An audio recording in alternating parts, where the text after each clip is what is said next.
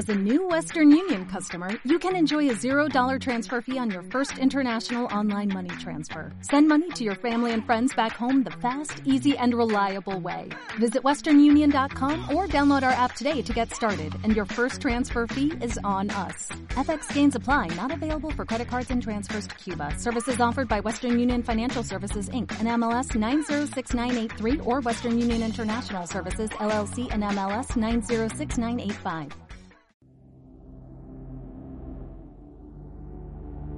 Hoy vamos a conversar sobre la avaricia, que es uno de los llamados pecados capitales. La avaricia. Voy a utilizar el libro de Fernando Sabater, cuyo título es Los siete pecados capitales.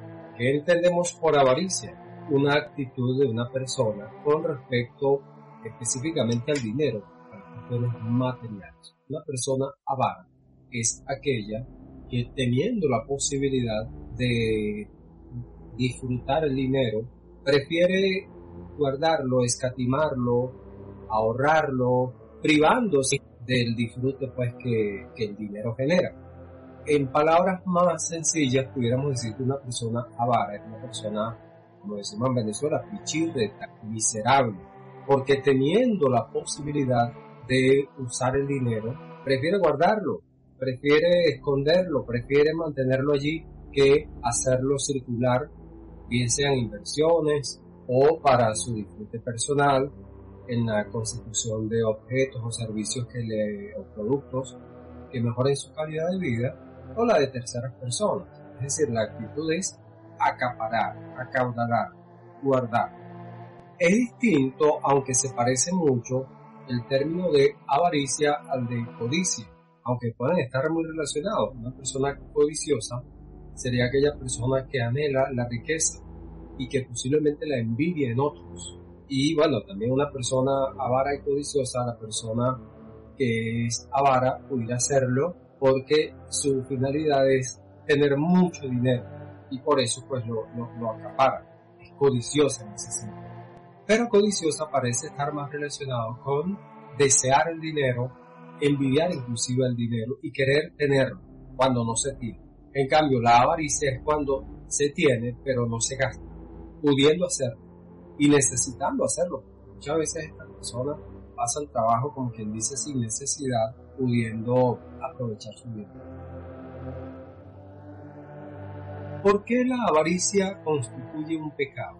Hemos dicho en otros programas que pecado es cuando mi comportamiento es dañino para mí o para terceros. O en este caso, si nos enfocamos en lo religioso, es ofensivo a Dios o quebrante pues una norma. En este caso, estoy dañando al prójimo.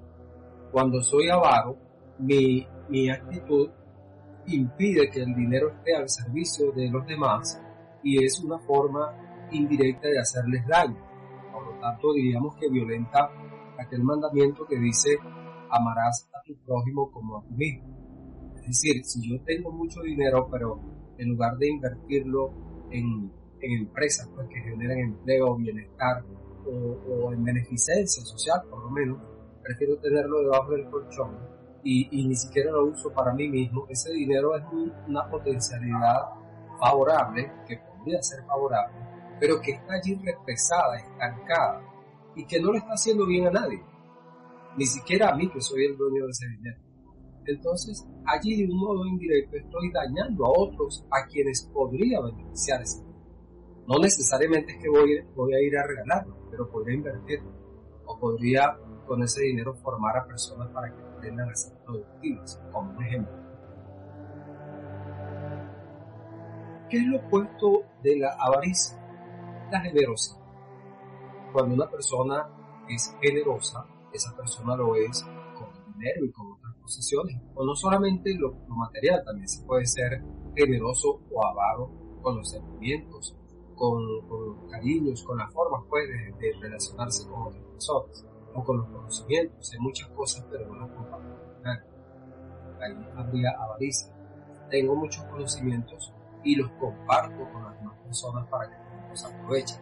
Habría generosidad preguntas de amigo amiga, ¿eres una persona así robada o así generosa? El dinero debería ser un medio para un fin. El fin del dinero es la satisfacción de necesidades. Para la persona avara y para la persona codiciosa se convierte en un fin en sí mismo. Es decir, la persona quiere dinero, evidentemente porque el dinero representa poder, pero no es un dinero para aprovecharlo, para utilizarlo, para sacarle provecho y beneficiarse de la persona y a otras personas. Es dinero para posiblemente someter a otras personas o para tener y para usarse.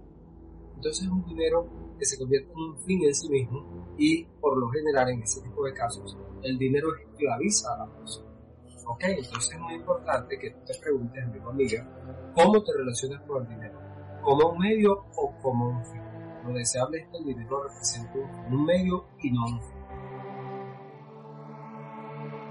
¿Cuál es la actitud de una persona avara? Hemos dicho en otros programas que la actitud está compuesta de pensamientos, afectos, sentimientos y comportamientos. ¿Qué piensa una persona avara? Bueno, posiblemente piensa que el dinero lo es todo y que el dinero hay que conservarlo a toda costa. Por lo tanto, se priva de gastar, inclusive en él o en ella misma. ¿Qué siente la persona hacia el dinero? Siente, diríamos que amor por el dinero, pero quizá la verdad es más bien lo contrario. Siente miedo a quedar sin dinero, porque es quedar desguarnecido, es quedar sin la seguridad que el dinero responde. Entonces lo que de fondo está es miedo, miedo a quedar eh, eh, vulnerable por no poseer dinero. Entonces, eh, fíjense que el sentimiento más que amor al dinero pudiéramos sospechar que es miedo a quedar sin dinero. ¿Y cuál suele ser el comportamiento? El comportamiento típico es no gastar, no, escatimar, ser el pichirre, como decimos los venezolanos, y el dinero allí guardado, pero la persona no come bien, no viste bien, no vive en buenas condiciones, no utiliza ese dinero para sus propias necesidades de otros. Entonces, es una actitud como de temor, de, de, de. El dinero no cumple la función social y de bienestar que debería. Con estas conversaciones es importante que nos sirvan para reflexionar y para cambiar si fuera necesario. Gracias por tu atención. Ubícame en mis redes sociales, así, Psicopedro29, soy Pedro Ortiz, y también como psicólogo de parejas en parejas